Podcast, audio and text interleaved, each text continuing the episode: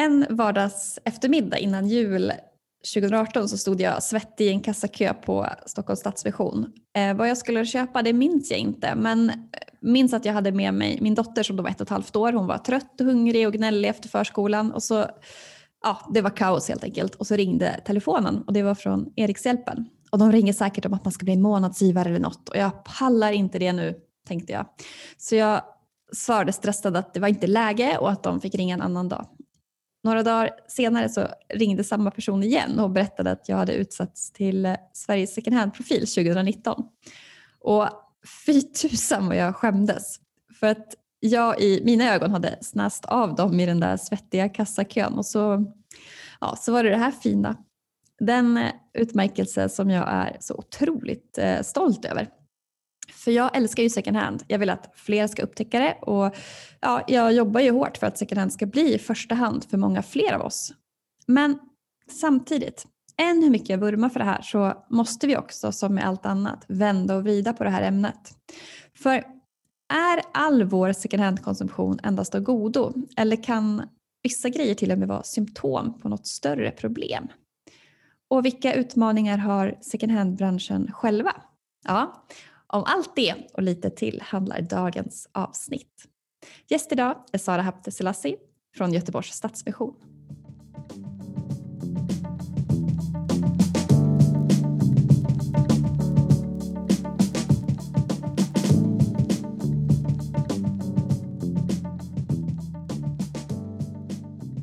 Du lyssnar på Slow Fashion-podden och jag heter Johanna Leiman och jag är föreläsare, författare och influencer inom hållbart mode. Slow Fashion-podden för dig som vill inspireras och få ny kunskap om textil och modeindustrin på ett lättillgängligt men inte förenklat sätt. Om modevärldens konsekvenser och så hur vi löser allt. Hej Sara! Hej! Vad kul du, att få vara här. Ja men härligt. Du eh, jobbar ju på Göteborgs Stadsmission idag. Men du har ju också gjort massa annat innan kring mode. Berätta lite, vad gör du och eh, vad, vad har du gjort innan? Ja, eh, ja, men jag har gjort lite allt möjligt får man väl säga. Eh, idag jobbar jag på Stadsmissionen second hand i Göteborg eh, och det har jag gjort sedan ett år tillbaka. Eh, och där jobbar jag som projektledare och främst med att utveckla och ta fram våra pop-up-koncept eh, och är då ansvarig för de butikerna. Eh, men sen har jag också jobbat lite mer på sista tiden mot vår kommunikationsavdelning kopplat till second hand och även utveckling och hållbarhetsfrågor. Eh, och det är ett fantastiskt roligt jobb, måste jag säga, som också med mycket av min bakgrund har väl lett mig hit. Eh, och jag har varit med för många år sedan och startat och drivit Klädoteket som är ett av Sveriges första klädbibliotek.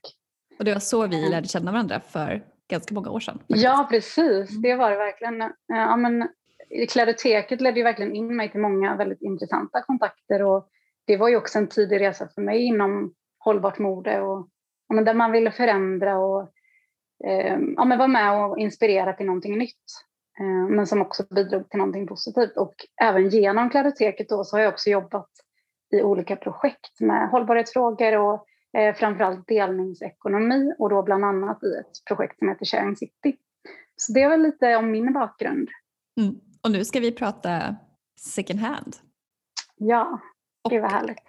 Det är också det här, ja men lite det utifrån klädoteket då, att second hand, att man kan tänka på det som, som just delning, att dela livslängd med så många som möjligt helt enkelt. Mm, mm.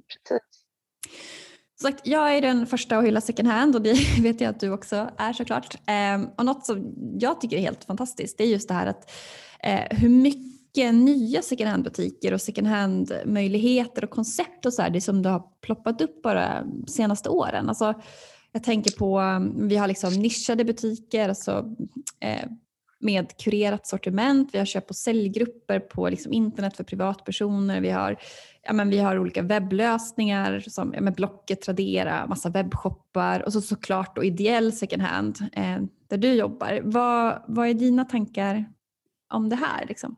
Nej, men jag kan bara instämma att det, det känns som att det har hänt så mycket den sista tiden eh, vad gäller second hand och det är väldigt spännande det är en spännande tid vi lever i om man, om man gillar second hand och ser vad, vad som händer med den branschen.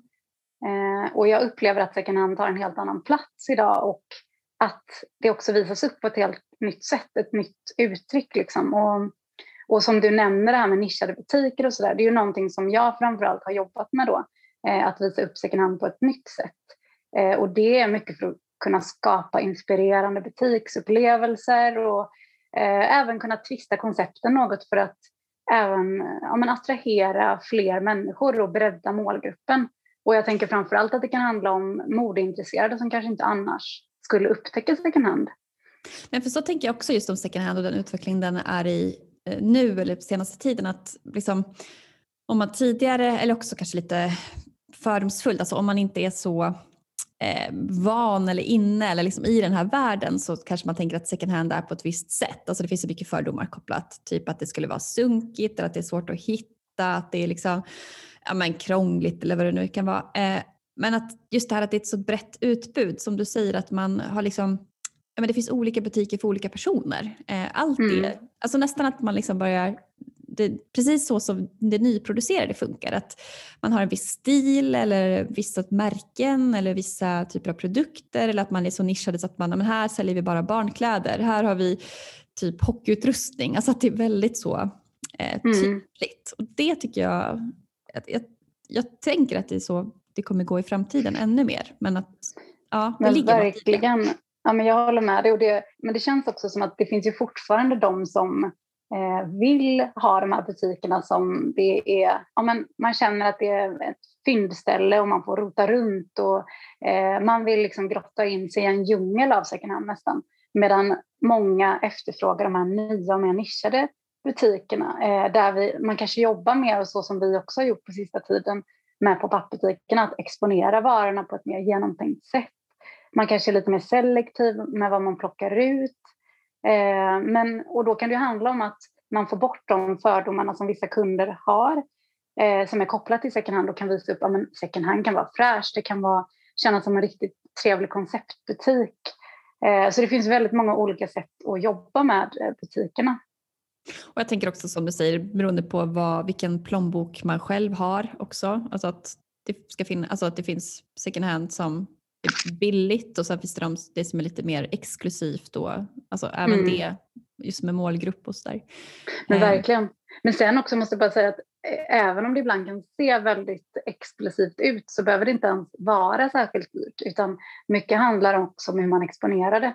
Eh, så att man kan bjuda in en bred målgrupp ändå. Men ja, för det finns ju olika sätt att jobba med det helt enkelt. Men vi har ju till exempel kilopris som vi erbjuder i två butiker och det är också ett sätt att komma undan ganska billigt men få med sig mer beroende på vad man eftersträvar eller lite dyrare alternativ. Så att det, ja, det finns en bredd helt enkelt.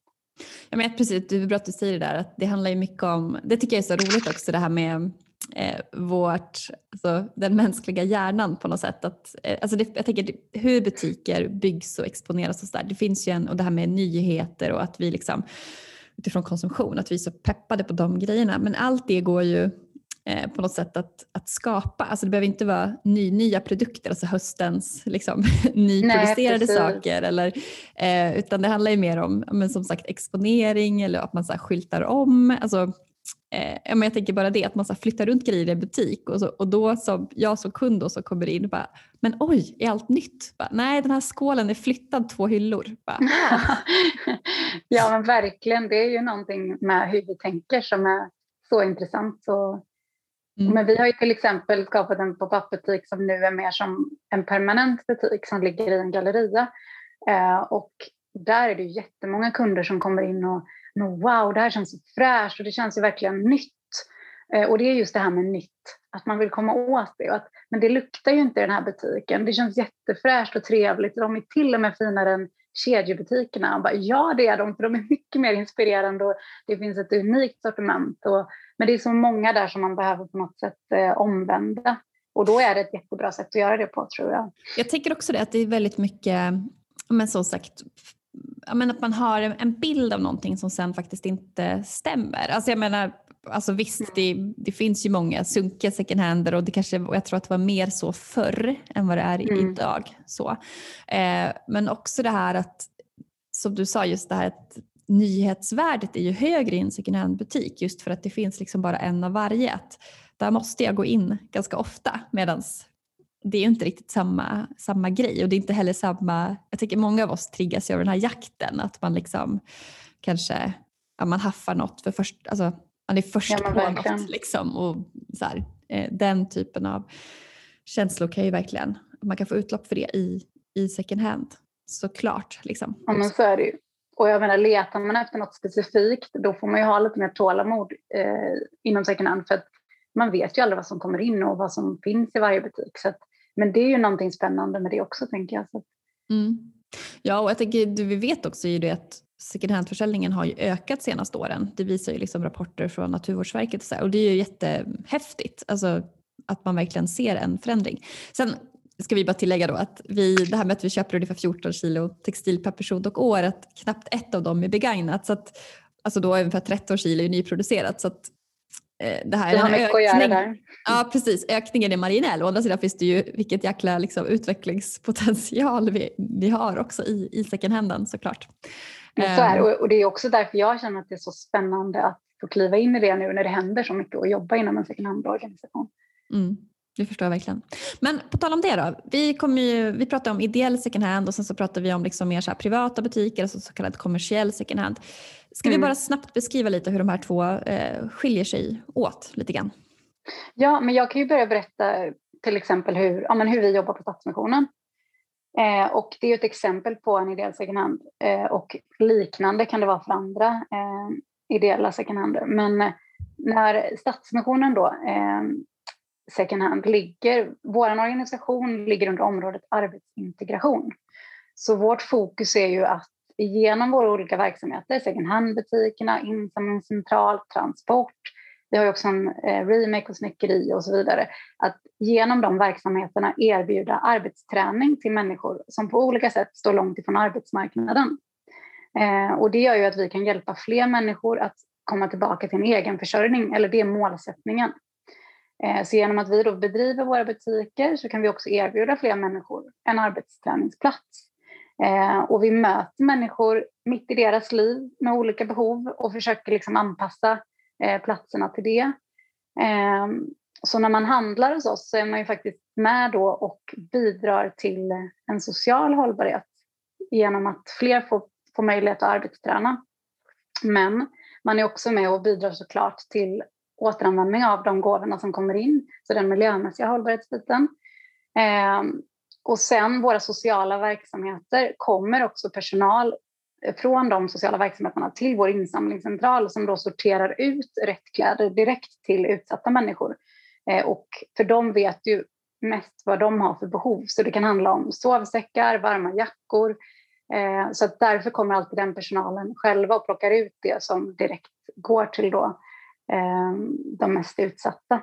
Och sen överskottet, ska jag också säga, från vår försäljning går tillbaka till Stadsmissionen som organisation eh, och där går pengarna bland annat till våra sociala verksamheter som hjälper då människor på kort och lång sikt som lever både i menar, extrem eh, utsatthet, det kan vara fattigdom, hemlöshet och så vidare. Så det, på det sättet jobbar vi. Så det, även om man kan visa upp fina butiker så finns det också så mycket mer i liksom, organisationen som man är med och bidrar till.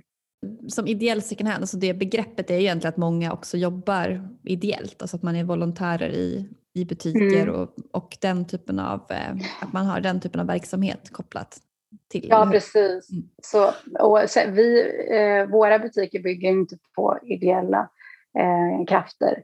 Men mm. däremot har vi även volontärer också i butikerna som eh, hjälper till. Utan vi har eh, arbetsledare eh, och butiksanställda och sen har vi då personer som arbetstränar.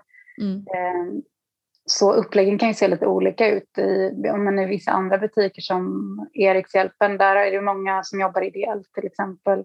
Att man har en butikschef som är anställd till exempel. Precis, och sen så är det kanske fler volontärer eller ideella mm. Eh, krafter som styr. Så det kan ju se ut på lite olika sätt men ofta så finns det också ett mer syfte med, med hela verksamheten att man, man, man jobbar med sociala frågor på olika sätt.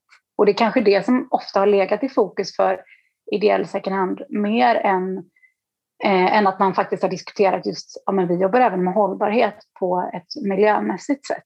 och det är kanske någonting som börjar komma, komma upp på bordet lite mer nu tror jag. Mm. Och det ska vi prata lite mer om, vad, vad som händer med alla våra kläder och vad, vilka utmaningar ni har kopplat till, liksom, till det mm. också. Eh, och jag tänker lite snabbt då, kommersiell eh, second hand, alltså det kan vara den där eh, fina lilla liksom, kurerade butiken som finns i din stad. Som, och driv, den drivs liksom som vilket företag som, som helst egentligen. Och, eh, och alla de här behövs ju egentligen. Sen har vi privat second hand också, att privatpersoner säljer vidare, man kör på säljgrupper eller Blocket mm. eller vad det nu kan vara. Så, så jag tänker det finns ju ett, en otrolig bredd på eh, just second hand. Vilket, och jag upplever att det blir, liksom, det blir bredare och bredare som vi var inne på i början, vilket är väldigt, väldigt häftigt. Men ja, verkligen. Vi, när vi pratar second hand så det här avsnittet kommer ju, prata om second hand-branschen så kommer vi ju prata om volymer. Mm. Eller hur? Alltså, Absolut. Det här med att vi skänker 3,8 kilo textil per person och år till second hand, alltså av de där 14 eh, kilona då som vi köper så skänker vi vidare 3,8 kilo. Men vi köper då själva bara i snitt 0,8 kilo. Så då är det liksom, vad händer med de här resterande tre? Eh, och är det liksom, ja det ska vi bena lite i tänker jag, men också allt det andra eh, runt omkring lite där. Mm. Mm. Du ehm. syftar på sånt som, som inte helt enkelt kommer ut och säljs vidare eller som, som hanteras då av eh, second hand-organisationen, men vart tar det vägen? Ja, men precis. Um, och också lite vad är det vi skänker och vad är det vi liksom köper respektive inte köper egentligen. Uh, mm. Jag har hört att uh, svensk och skandinavisk second hand räknas som åtråvärt utomlands. Och det låter ju jättehärligt men om man gräver lite mer i det här så, så är det att anledningen är att det är så himla oslitet. Det, ja, vad, vad är mm. dina tankar om det här? Nej, men jag tänker spontant att eh, det är ett väldigt stort problem eh, och något ja, men, som jag också funderat kring att det är mycket, som, det är mycket nytt helt enkelt. Eh, och alltså då, då kopplar jag det till hela liksom, textilindustrins baksida egentligen. Eh, men att I västvärlden så har vi ju eh, sjuka konsumtionsbehov och de går ju knappt att mätta känns det som. Eh, företagen pumpar ut nya produkter och det skapar en enorm efterfrågan på nytt, nytt, nytt, nytt hela tiden. Eh, och varje vecka i butikerna känns det som att, nu besöker inte jag eh, kedjor så ofta längre, men att det, man jobbar efter snabba trender och det dyker upp nytt i butikerna hela tiden. Eh, det är billigt att producera kläder och eh, människor som är beroende av den typen av arbete i textilfabriker, de utnyttjas ju. Eh, och det är pressade ledtider, sjukt dåliga arbetsvillkor och ja, men, knappt några löner för att vi då ska få handla det här, den här billiga tröjan på vår favoritkedja. Som nästa vecka, när, då, när konsumenten då har tröttnat, köper nytt och kanske lämnar in den på second hand. Den hinner alltså inte heller eh, liksom vara i eh, konsumentens garderob särskilt länge utan det blir ett väldigt snabbt mode även inom second hand skulle jag säga. Att det, liksom, det förflyttas dit. Man ser samma tendenser. Eh, mm. Så det är lite spontant vad jag tänker kopplat till ja, men att det är så mycket oslitet. Att det kanske kan ses som positivt men samtidigt så finns det så mycket mer i det som gör att eh, ja, men att det är, en, det är en ond cirkel. För det jag tänker, eh, och där har väl jag också varit, att ja, men allt, allt second hand är bra. Alltså det här med eh, som jag, liksom, alltså det här med att förlänga livslängden på ett plagg, att vi ska ha det så länge som möjligt. Och om den här första personen som köpte det inte hade så länge så är det väl bara bra att jag eh, köper det mm. second hand. Och det tänker jag ur ett individperspektiv, ja. Men det är ju som sagt det är ju någonting större. För jag tänker, mycket av det ja. som ni får eh, är väl sånt som inte heller, jag tänker de här tre kilona diff där, mycket av det går väl inte att sälja av flera anledningar. Precis, det finns ju mycket som är slitet eller eh, har dåliga, det kan vara dålig passform, fläckar, diverse anledningar som gör att det inte går att sälja. Eh, så absolut så finns ju det det är ju någonting som alla second hand-organisationer måste hantera. Um, så typ att man, det är egentligen ett engångsplagg som, eh, alltså när det är nyproducerat så har man egentligen i princip gjort ett engångsplagg som inte har ett andrahandsvärde. Ja, alltså många gånger, det är ju inte alltid så. Det är såklart att det kommer in eh, kedjeplagg som går att användas lite till, men ganska snabbt så blir de snedvridna eller när man har tvättat dem och så vidare. Men eh, det finns ju många gånger som, som de inte håller kvaliteten och jag tycker att man ser, man ser helt, ett helt nytt sortiment inom second hand idag mot vad man gjorde tidigare. Eh, då hade man ju kvalitetsplagg, man, man värderade kläderna på ett helt annat sätt. Och, eh, plaggen höll ju, man vårdade dem, de var gjorda på ett sätt som, ja men de var designade på ett sätt för att hålla och det är väl det vi måste komma bort ifrån. Vi måste designa, eller vi måste komma tillbaka till det rättare sagt. Eh, vi måste designa för att plaggen ska hållas om man nu ska producera nytt. Mm. Eh, vilket vi egentligen inte ens behöver göra längre. Men, eh, för, för, jag tänkte också på det här med liksom hur man, jag menar jag och du är ju liksom, vi, ju, vi älskar ju second hand och köpa second hand men jag vet inte hur du funkar men jag kom på mig själv med att det jag letar oftast är ju det här liksom unika plagget. Mm. Um, men det jag har insett, det man egentligen verkligen borde köpa second hand, det är ju den där baströjan. Ja, precis. Ja, men sånt som du kommer att använda mycket.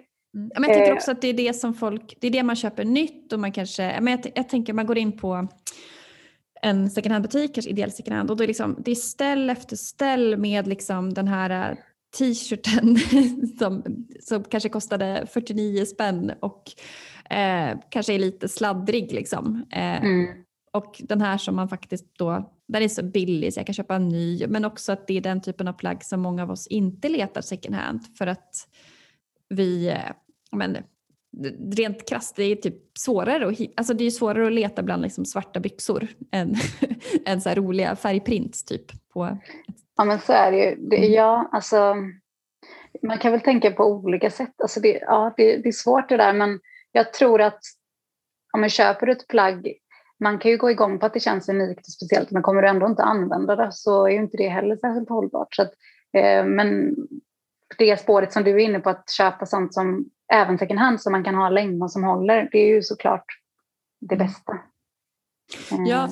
ja men precis. För jag tänker också, eh, ja men Sysav som är med och sponsrar den här podden, de, eh, de ser verkligen liksom baksidan av det här. Alltså det är ju ett, eh, eh, de jobbar ju med liksom cirkulära flöden och avfallshantering och, och så. Eh, och de menar att, och det här, är ju, det här gör ju ont när man säger det, men att marknaden är så mättad. Alltså de får ju verkligen de här volymerna av det som folk kastar egentligen. Och, mm. även om vi pratar om att allting kan återanvändas och att det, man kan förlänga livslängden och jag tycker det är så många liksom märken och, och företag försvarar sin nyproduktion. typ. Mm.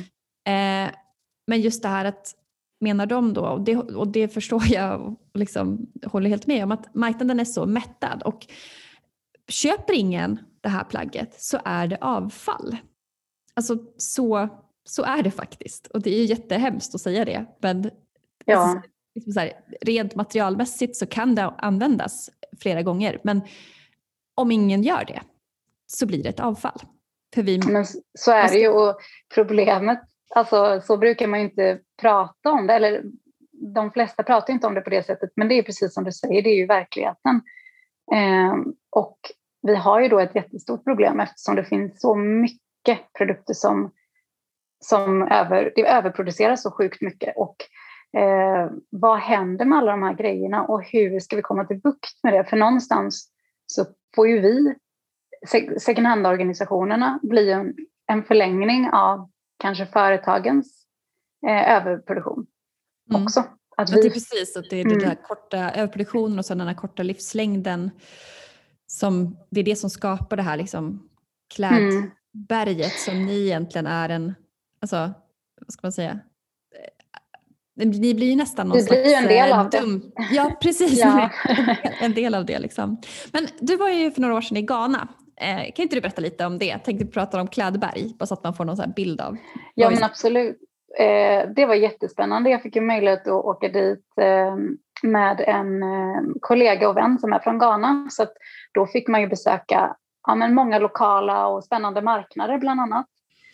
Eh, och där så sprang vi då på en av många second hand-marknader eh, och det var ju verkligen ett, ja, men ett berg av kläder. Jeans, massa jeans kommer jag ihåg låg där och ja, men en blandning av massa annat också. Men jag tänker att det här var ju bara toppen av ett isberg av allt som faktiskt finns och då dumpas, om man ska kalla det för det, i, i många länder eh, efter att det kanske, jag ser det så här, tänk att det problematiska med detta är ju att den stora mängden som dumpas där det också finns faktiskt en inhemsk eh, produktion, eh, det hämmar ju deras till, egen tillverkning eh, när det kommer billiga second hand-plagg som då säljs till ett mycket lägre pris än det de själva har skapat. Eh, tänk, nu är inte det så vanligt, det är inte många företag som producerar i Ghana, men låt oss säga att ett svenskt företag kanske en gång till och med har producerat eh, någonting där. Eh, sedan skickas det tillbaka till våra butiker i Sverige för att vi då ska köpa det. Och efter eh, en ganska kort tid så kommer kunden att skänka tillbaka det till second hand. Men det kommer inte vara tillräckligt fint för oss eh, att ha i våra butiker för att kvaliteten kanske håller för dålig eh, kvalitet och då skickas det tillbaka igen. Så jag tänker att nu menar, vi jobbar inte så här på Stadsmissionen, men jag menar bara att det här är ett problem generellt inom second hand att, eh, och inom branschen att det är liksom ohållbart på alla fronter. Det, det skickas liksom tillbaka och det blir en, det blir en ond cirkel. Det slutade där det kanske en gång skapades och på något sätt då dumpas där. Så det, det, är absolut ett problem inom eh, textilindustrin skulle jag säga. Och jag tänker också, det är ju inte säkert att allting säljs eller används utan att vi återigen att det blir ett, ett avfall. Och jag tänker att Precis. Alltså så här, ja, då kanske det grävs ner i liksom landfills eller alltså den typen av eh, ja, det är det vi inte riktigt vet. Men... Nej, och vi vet ju inte mängden alltså, då avfall som även blir på de marknaderna så att säga. Så, äh, det, nej, det finns ju så många problem att, att grotta i det här. Eh, och det kan ju både vara ganska nya produkter som knappt har hunnit vara i butik ens då i Sverige, men eh, sen är det ju också de produkterna som vi inte längre kanske kan sälja här av olika anledningar. Eh, då skickas det någon annanstans där det då ska duga på något sätt. Och den, det tycker jag också blir så skevt. Att det är eh. nästan någon typ av liksom kolonialt? Ja, verkligen. Att det, det, det är ju nya sätt. Alltså kolonial, kolonialismen tar ju nya uttryck, absolut. Så är det ju. Mm.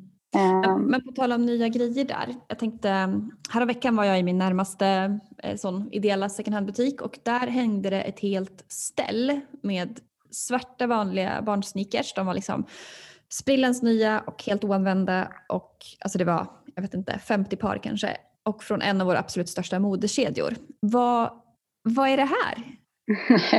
ja, det är en liten surprise. Nej. Men det, det är ju verkligen, alltså det här är en så svår fråga. Och det är något som jag personligen, som också besöker många second hand-butiker, har grubblat väldigt mycket över. Och sen då kopplat det tillbaka till mitt eget beteende. Ehm, men det är ju en verklighet som man ser i många second hand-butiker med mycket plagg och produkter, skor kan det vara också med etiketterna kvar. Och det känns som att det finns så många delar här som man vill diskutera. Eh, men som vi har varit inne på innan så tänker jag att det första problemet ligger ju hos modeindustrin. Såklart där det också då överproduceras så enormt mycket. Eh, och företagen, jag ser det som att de, de, kan inte, de kan helt enkelt inte hantera alla produkter som produceras. Eh, och mycket som då blir gammalt, det är inte ens gammalt längre, men puttas ut för att göra plats för nytt. Vi pratar inte om en liter mjölk, liksom, utan vi snackar om en, en svart sko. Så det är... Precis. Mm. Som, kan, ja, som är sprillans ny. Men den, ehm, den går inte att sälja längre för nu kommer det nya blåa skor. eller, eller de blev lite felproducerade eller det kan vara att de, det var eh, plagiat. Så vi måste, nej, då måste vi oftast bränna dem kanske. Alltså, det finns ju så många problem inom, inom modeindustrin med överproduktion av olika anledningar och att de då inte kan, kan eller vill ha dem kvar i butikerna. Eh, och det kan också vara produkter som har reats ut som man behöver få bort för att göra plats åt de nya trenderna som kommer. Eh, och det är ju billigare att lämna in till second hand för företagen än att bränna upp det. Och det är ju också såklart mycket bättre att, att de lämnar in det till second hand än att det bränns upp. Ehm, men jag tänker eh, Stadsmissionen men också även andra second hand-organisationer eh, har ju både gåvoinflöde från privatpersoner men också företag. Och det behöver inte handla om aktiva företagssamarbeten men företag som skänker pö om pö till eh, second hand-organisationer. Och jag tycker mig se större och större, större mängder av just nya produkter som faktiskt kommer in. Eh, och jag ser det dels också som, det är ju ett sätt för företagen att känna att de också bidrar till någonting i hållbarhetsarbetet, även om de kanske inte direkt gör det, så ser det ut så för dem. Så det blir någon slags goodwill, skulle jag säga, som också kan vara lite farlig. Um, om man läser på hur företaget jobbar då, att en del i det är att ja, men vi samarbetar med den här organisationen och våra eh, produkter går hit och så vidare. Men att då måste man också grotta i lite så här, men varför har ni massa produkter som går dit och hur jobbar ni i övrigt med hållbarhet? Så att, ja, det finns ju så många delar där som, som man går igång på när man pratar om det här. Ja, för jag tänker hela problematiken är ju just överproduktionen och alltså det här med att det är så korta liksom, trender eller livslängder eller vad man ska säga. Som du säger att det är ju liksom en design och inköps eh, produktionsplaneringsfråga. Mm. Liksom, att ja, varför producerar man så mycket saker som man inte riktigt vet om det går att sälja till fullt pris? Nej, men verkligen. Men sen är det också viktigt att säga att, eh, att second hand-organisationer samarbetar eller, eller indirekt samarbetar, alltså tar emot helt enkelt gåvor från företag. Eh, det är ju på ett sätt också väldigt positivt att, att det finns en möjlighet att kunna hantera det som annars skulle slängas. Eh, men frågan är väl i förlängningen hur ska vi jobba med det för att ja, men motverka den här överproduktionen som finns. Men eh, vi är ju också inom second hand beroende av ett inflöde och ibland kommer det ju inte alltid lika mycket från privata gåvogivare och då kan ju det också bidra till att vi, vi kan sälja mer för att det har kommit in eh, nya produkter från företag också. Så det är verkligen en, en balansgång det där samtidigt som second hand ska ju vara second hand och var går gränsen som som jag vet att du har pratat om innan med att det är en outlet eller att det är en second hand. Eh, och det är en jättesvår fråga men jag tänker att vi börjar med att, att diskutera och lyfta det här problemet det är, är jättebra. Mm. För, precis, för jag tänker det måste ju vara så otroligt klurigt från, från, liksom, från second hand-branschens perspektiv. Att så här, å ena sidan är ni otroligt tacksam för bra grejer såklart. Eh, mm. Både att det kan liksom generera pengar men också att folk eh, ja, men just så att det, det finns bra grejer att hitta på second hand. Att det är ändå det, vi vill ju inte köpa de där superslitna tröjorna. Liksom. Men, men i den bästa av världar så skulle ju egentligen all, alltså i den bästa av världar så skulle vi, det här med, skulle vi använda plaggen i första hand så otroligt mycket så att allt det som hamnade på second hand skulle vara ganska trasigt. Alltså om vi nu ska, ska mm. tänka på det sättet. Mm. Men, men det är klart att man kan felköpa och liksom växa ur saker och, eller barn liksom växer ur grejer efter ett halvår och sådär. Och att det hamnar på second hand, det känns ju liksom rimligt. Men inte just de här mängderna. Att jag köper en t-shirt i veckan, jag har dem liksom tre gånger och sen så skickas det vidare. Liksom. Men precis. Eh. Och jag tänker att när, när, man verkligen reagerar är också när man ser de här mängderna, då förstår man att det här är någonting mer. Det här är inte bara eh, men en provkollektion eller det här är liksom, ja. Mm. Det här är ett, Eh, problem inom modeindustrin helt enkelt. Ni är ju tacksamma för att ni får in de här liksom, bra mm. sakerna. Å andra sidan så är det ju också ett, ett, ett symptom på det här större problemet. Alltså, det måste vara så svårt då att liksom, eh, kunna prata mm. om det här egentligen, eller? Ja, men jag, ja, jag tror att det är någonting som börjar lyftas mer och mer och som jag aktivt kommer försöka lyfta mer också. För jag tror att om inte vi är med och också ställer om, för någonstans är second hand också väldigt traditionellt i försäljning och sådär. Eh, alltså att det, det liknar ju eh, hur det ser ut i vanliga eh, handeln. Men, men vi behöver ju också tänka på hur kan vi vara med och be, bidra eh, och genom att folk återbrukar och att vi, att vi kan få fler att upptäcka second hand, det är jättepositivt. Men, eh, men som vi har pratat om, att för att vi ska komma framåt inom det nödvändiga liksom, hållbarhetsarbetet som alla måste vara en del av och liksom komma till bukt med grundproblemet, då måste second hand-organisationer vara med i debatten och på sikt också ställa krav tror jag gentemot eh, företag. Eh, så att vi blir en del av lösningen att, eh, och inte liksom en förlängd arm om man nu ska vara så hård. Eh, så att det man, inte blir enkelt. Liksom. Eller att man bara står där och tacksamt tar emot med, med mössan i hand, typ. Men precis, för att då, och inte kanske ens ifrågasätter eller har satt upp en struktur för hur vi hanterar det och sådär. Så det tror jag fler kanske kommer behöva titta på. Eh, för annars så blir det ju en möjlighet, en enkel möjlighet helt enkelt att fortsätta att eh, producera på ett helt ohållbart sätt. Mm. Men som vi pratade om, det är lättare sagt än gjort. Men jag tror att börjar vi lyfta det här och diskutera det så är vi ändå på väg någonstans.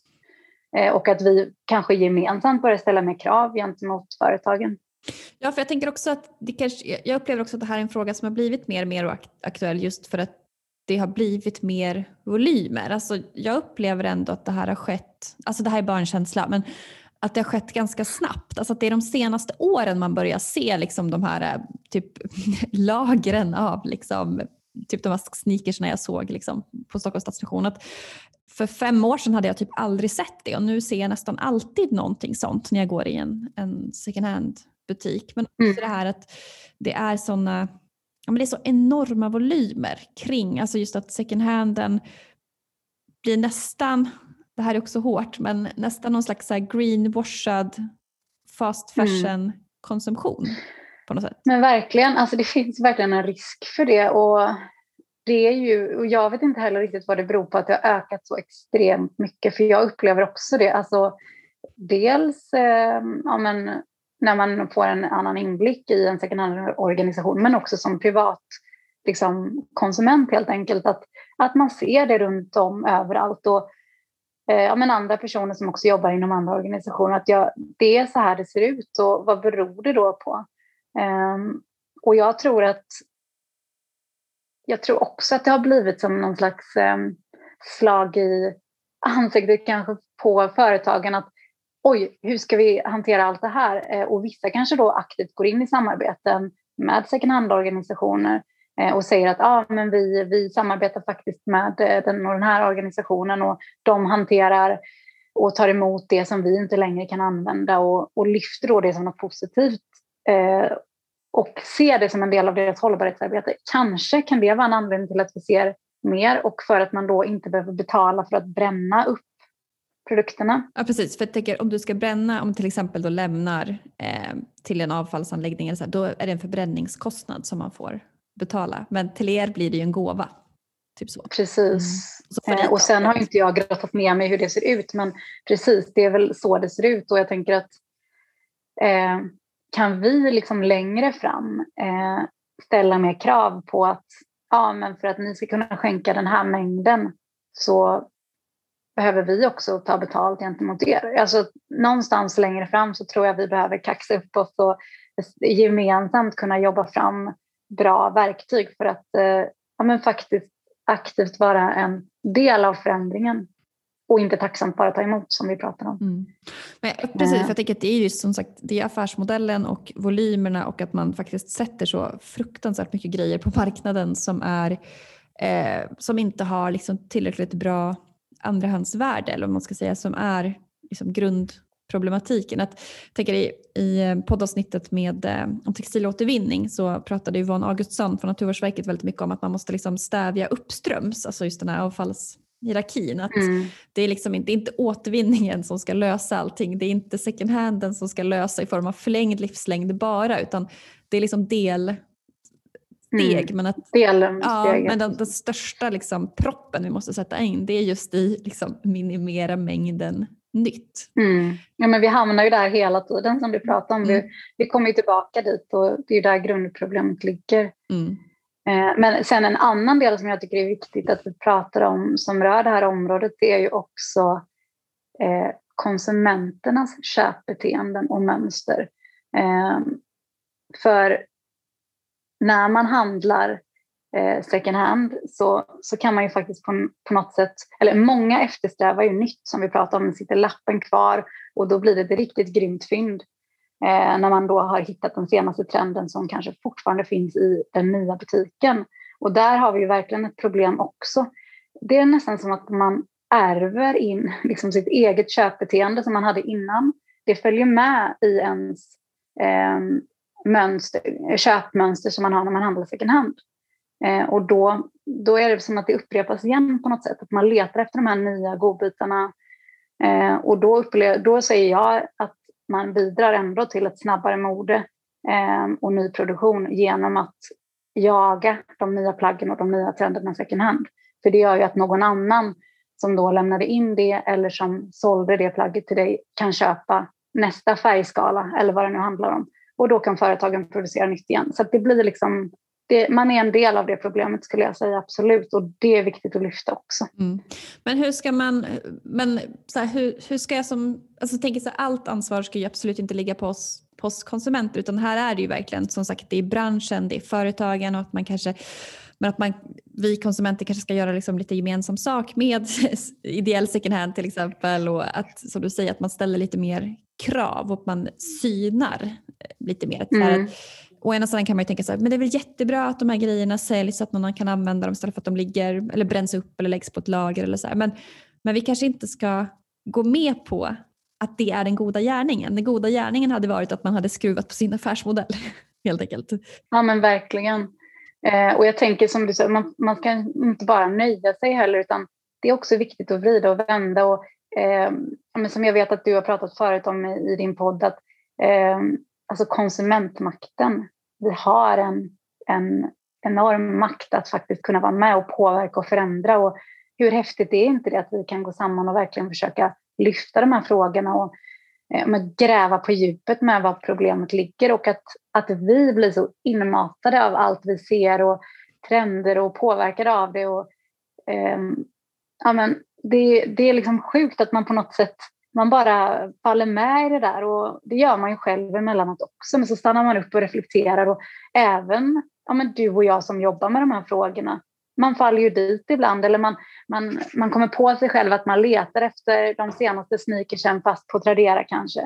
Eh, men jag tror att sätter man det i ett system att det är så man konsumerar då blir det inte hållbart. Mm. Eh, även om det då är second hand. Så som lite avslutande då, eh, hur, sam, hur, hur, ska vi liksom sammanfatta till liksom konsument?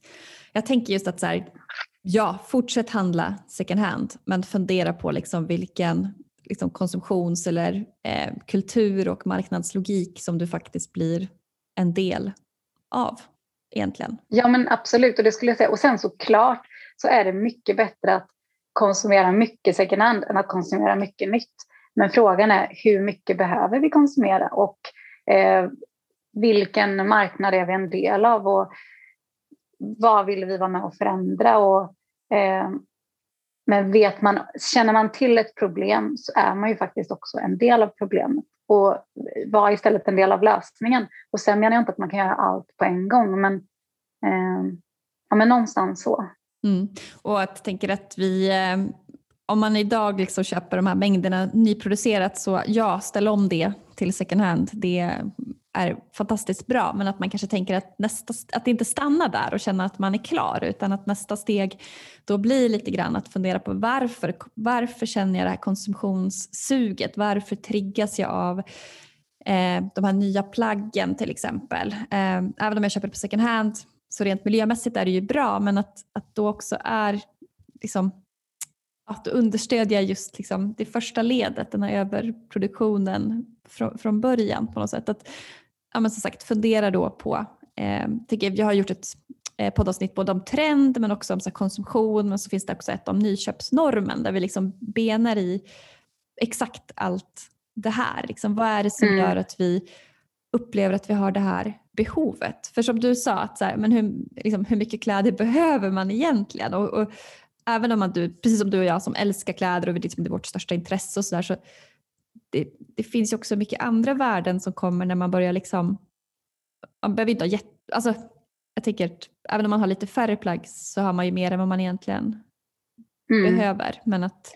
Nej men verkligen, och jag tänker på att ja, men, när man har handlat någonting, det kan vara nytt eller second hand, men som man känner till, man kanske vet hur det har producerats, man kanske till och med vet vem som har skapat det. Eh, eller så är det bara ett väldigt fint plagg som man kommer använda väldigt mycket. Då tycker jag någonstans att man bär plagget med stolthet på ett helt annat sätt. Plagget berättar nästan en historia och det blir så mycket mer än bara ja, den här t-shirten som alla andra går runt med som jag köpte för 49 kronor. Eh, det blir någonting som man vill nästan att någon ska fråga oj, var kommer den där ifrån? Och så kan man berätta lite mer om eh, historien bakom och så blir det ett mervärde. Liksom. Kan du känna igen dig i det? Absolut, och jag tänker jag har också gått från, alltså det här, det här avsnittet är också liksom en, en spegling av, av min personliga resa. Att jag är som alltid, eh, ja, men för några år sedan så shoppade jag mycket på second hand och jag tänkte på second hand lite grann som en lånegarderob och det tycker jag att man kan göra också. Så här. Men, eh, men det jag också upplevde rent mentalt var alltså nästan det här att jag då kanske jag hade ett plagg en gång och sen skänkte jag tillbaka det och sådär. Att det var nästan som något så här äh, flyktigt typ äh, strul eller one night stand som jag liksom inte kände mm. någonting för. Eh, Medan nu när jag faktiskt är, ja, men jag går ganska ofta i second hand butiker men jag köper faktiskt bara sånt som jag verkligen vet att jag vill ha. Eh, däremot liksom, och, och, då har jag gjort så att när jag går på ideell second hand så brukar jag toppa upp priset för att då liksom känna att jag ändå skänker till verksamheten istället. Eh, men att då, det är väl en jättebra idé. Och då, så nu köper jag lite färre men jag tänker att det blir ändå typ samma pengar. Eh, men då blir det som att det blir en mer så här, som du säger, så här, djupare kärlek. Att, och den där känslan har man ju när man lagar ett plagg till exempel också. Att man känner mycket mer, man värderar mycket mer. Att, mm. För mig har det verkligen varit en sån personlig insikt att när jag liksom har saktat ner Eh, mm. även, mm. ja, jag tänker second hand i första hand i allt och letar alltid mm. där först. Men att, att jag liksom, innan jag börjar leta där så funderar jag på varför jag ska leta. Alltså. Ja, men, men och jag, jag tänker att mycket handlar också om, om en, hur man kommunicerar kring plaggen. För nu kommer jag att tänka på ett koncept som vi testade som jag bara vill nämna kopplat till mm. detta eh, på Stadsmissionen som, som hette Tillitsbutiken. Eh, och där hade ingenting i butiken några priser, utan det var kunden som bestämde priset på alla produkter. Eh, och varje gång en kund kom in så blev den ju väldigt så här, wow, va? Vadå? vad menar du? Jo, men, nej, men du bestämmer ju vad du tycker att den här produkten är värd. Eh, och hela konceptet byggde ju på att vi ville skapa tillit och se, ja, men lämna, eh, lämna det i händerna på kunderna helt enkelt. Men att personalen som jobbade i butiken eh, följde med eh, i resan eller diskussionen kring plagget eller produkten. Ja, men det här är en eh, vintage-tröja, eh, den, som du ser så har den behållit kvaliteten eh, ja, men och så vidare och diskutera liksom fram att därför kanske du borde betala det här och det här för den, men det är du som avgör. Alltså att man är med guidar och också faktiskt lyfter värdet på, på produkten på ett annat sätt. Eh, och resultatet av butiken blev att snittpriset blev högre än det priset vi faktiskt sätter i våra andra butiker, vilket är väldigt intressant. Så spännande. Jag funderar också på det här liksom, samtalet man då hade gjorde kanske att man också saktade ner köpprocessen. Alltså att Precis. Man rafsade inte liksom åt sig tio plagg utan då var det verkligen så här, ja gud det här, jag vill verkligen, det här känns bra. Ett liksom genomtänkt. Ja, ja men jag, så upplever jag att det var de gångerna jag var där och liksom studerade lite köpbeteenden och eh, diskussionen som fanns. Och, men att man också gick därifrån med en så här känsla av lycka på något sätt. Att dels att man har varit med och bidragit till Stadsmissionen som verksamhet men också att det var ett så intressant koncept som fick en att faktiskt tänka till som kund. Eh, och där tänker jag också att, och det är väl någonting vi har börjat göra mer och mer, att vi vrider och vänder på koncept och hur kan vi vara med och liksom eh, tvista om den traditionella affärsmodellen. Men till exempel kanske testa uthyrning men också den här typen av koncept där kunden får en makt istället. Vad händer då? Så jag tror att sånt kan man jobba ännu mer med inom second hand också för att lyfta det ytterligare inom hållbarhet och eh, få med sig flera olika delar i som också handlar om eh, konsumentbeteende och köp, vissa strukturer, liksom. Alltså, invanda strukturer. Alltså, det, ja, men jag tänker att gå från att bara mm sälja produkter second hand till att både ge då inspiration som vi pratar om med nya butikskoncept i form av liksom estetik men också mm. kunskap. Men verkligen, mm. kunskap är ju makt, så är det. Mm. Eh, och med kunskap så kan man ju komma väldigt, väldigt långt och så då också visa upp det i ett koncept eh, och göra det väldigt tydligt för kunderna. Mm. Eh, kunder är ju eller konsumenter känns ju överlag lite lata och jag tänker att finns det en viss märkning på ett plagg så köper man det direkt att ah, men det här är hållbart. Eh, men kan man liksom stanna upp det där lite och ha diskussioner och informera så tror jag man kan komma jättelångt. Gud vad härligt.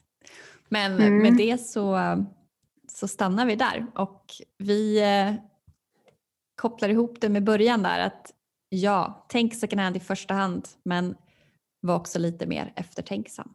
Precis. Mm. Ja men det finns hopp. En mer hållbar modevärld det är ju eh, det som jag brinner för och jag vill att den här podden ska vara gratis. Eh, men eh, som med allt så är, är den inte helt gratis att göra. Så därför så vill jag bara säga så oerhört mycket tack till alla er som på olika sätt supportar det. Till Sysaf som har gett ett bidrag till det här avsnittet, tack. Och Sysaf de som vi pratade om också i avsnittet. De omhändertar avfall, förädlar och för tillbaka värdefulla resurser.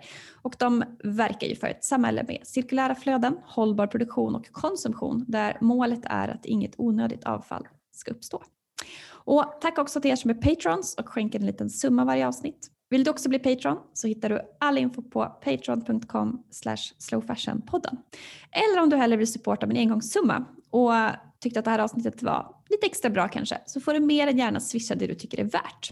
Numret är 123 199 7204. Du får också jättegärna betygsätta podden i din poddapp och eller då tipsa vidare till dem du tycker borde lyssna på den. Så tack för att du har lyssnat. Tusen tack för ditt stöd.